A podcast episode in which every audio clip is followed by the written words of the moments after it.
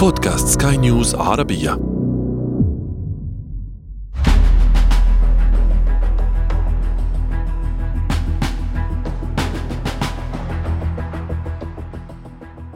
أوكرانيا لن تنضم إلى حلف الناتو حتى لو أعاد ذلك ذكريات الحرب لأوروبا الهادئة أو أدى لاندلاع حرب عالمية ثالثة.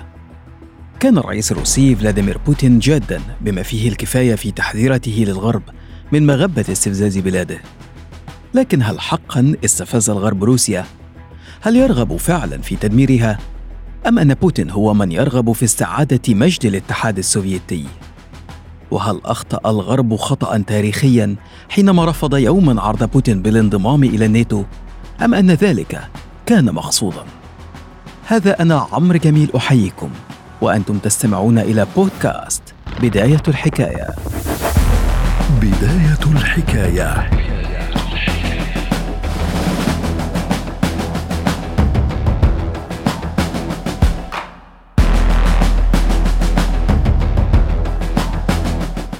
تحدثنا في حلقة سابقة عن التاريخ المعقد بين روسيا وأوكرانيا. وكيف أن الروس لا يتسامحون مع فكرة خروج أوكرانيا من العباءة الروسية؟ وكيف أن الأوكرانيين لا يتقبلونهم أيضا البقاء في فلك الروس؟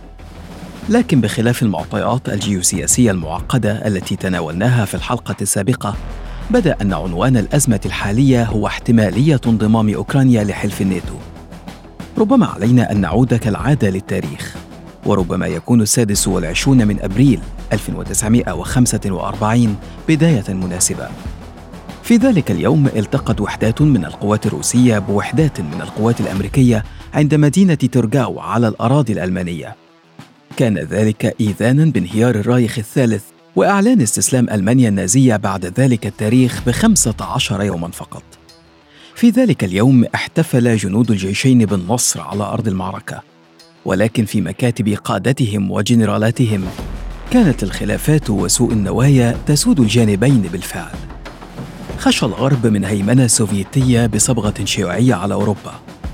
يقول مؤرخون الروس إن القادة الغربيين رفضوا نداءات السوفيت المتكررة بتخفيف ضغط الألمان عليهم بشن هجوم على النازيين حينما كانت قوات هتلر تهاجم الاتحاد السوفيتي بضراوة. يفسرون ذلك بأن الغرب وعلى رأسه الولايات المتحدة وبريطانيا أرادوا ترك الروس والألمان يخوضون حربا مدمرة لكليهما يسهل بعدها السيطرة على من ينجو منهما ويدافع الغربيون بأن سير المعارك كان يستدعي تأمين الجبهة الفرنسية بعد تحريرها من قوات النازيين قبل مساعدة السوفيت في معاركهم ضد هتلر. المهم أنه عندما فشلت خطة هتلر في احتلال الاتحاد السوفيتي وانقلب سير المعارك بهجوم السوفيت المضاد وزحفهم باتجاه برلين سارعت قوات الولايات المتحدة وبريطانيا بالتحرك هي أيضا صوب العاصمة الألمانية كان الأمريكيون لا يرغبون في أن يصل السوفيت قبلهم إلى برلين فينسب إليهم قهر هتلر فزحفوا هم أيضا إلى العاصمة الألمانية. لكن ذلك الزحف كان قد سبقه اتفاق بين الزعيم السوفيتي آنذاك جوزيف ستالين مع رئيس الوزراء البريطاني وينستون تشرشل باعتبار نهر الألب خطا أحمر لا يجوز للقوات الغربية عبوره. وهكذا عندما انتهت الحرب بدأ أن الحلفاء الذين جمعهم عدو واحد هو هتلر تفرقهم خلافات أيديولوجية عديدة وحادة. باستسلام ألمانيا ونهاية الحرب قرر الاتحاد السوفيتي استغلال ذلك النصر وبسرعة. ومن دون أن يطلق رصاصة واحدة ابتلع ستالين دول البلطيق فارضا هيمنته عليها. وأثار ذلك خوف الأوروبيين أكثر وأكثر.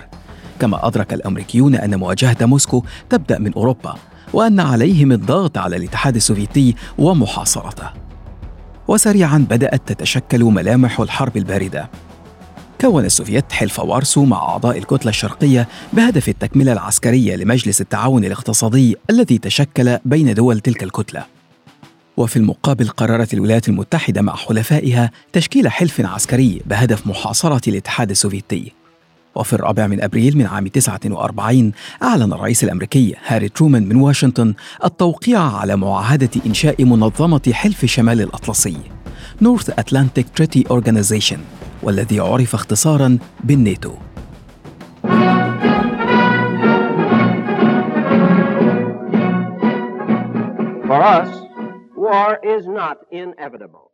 بالنسبة لنا الحرب ليست حتمية.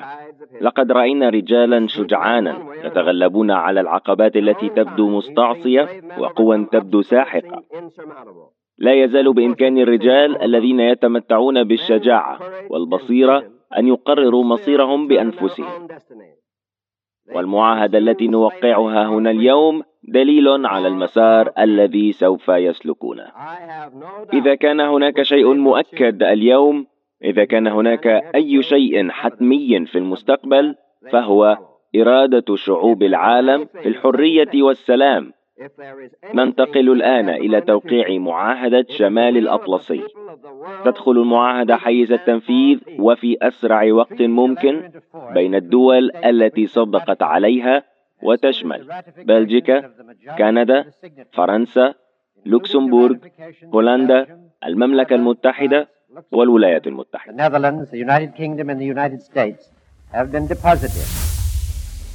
وهكذا تأسس الناتو وتحولت الحرب الباردة إلى حقيقة بسباق تسلح هائل بين الجانبين وحروب بالوكالة في مختلف أنحاء العالم وأزمات كادت أن تطلق حربا نووية مدمرة.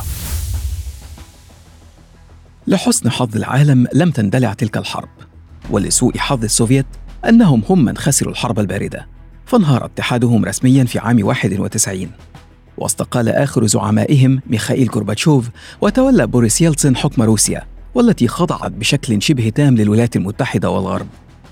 انتهت حالة العداء بين الغرب وروسيا مؤقتا على الأقل وبدأت محاولات إدماج روسيا بثوبها الجديد المهترئ في المنظومة الغربية.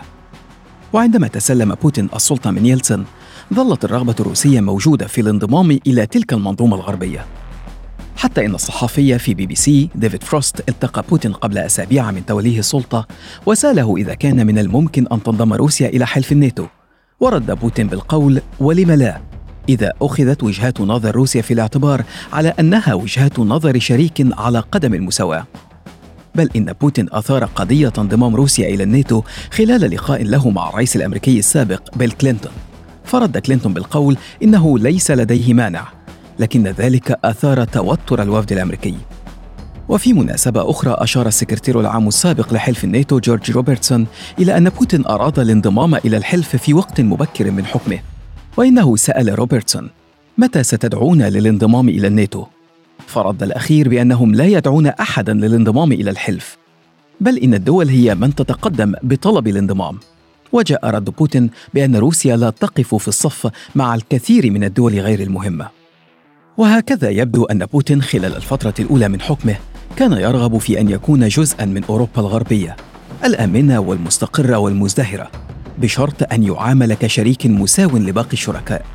لكن الغرب كانت له وجهة نظر أخرى. لم يحصل بوتين أبدا على إجابة من الغرب. يقول الدبلوماسي الروسي السابق فيتشيسلاف ماتوزوف إن شعورا متزايدا تسلل إلى بوتين والروس بشكل عام بأن الغرب لم يكن يرغب في إسقاط الاتحاد السوفيتي بسبب خلافاته الأيديولوجية معه بل لمطمعه في ثروات روسيا. دعمته في كثير من الأحيان مواقف وتصريحات غربية.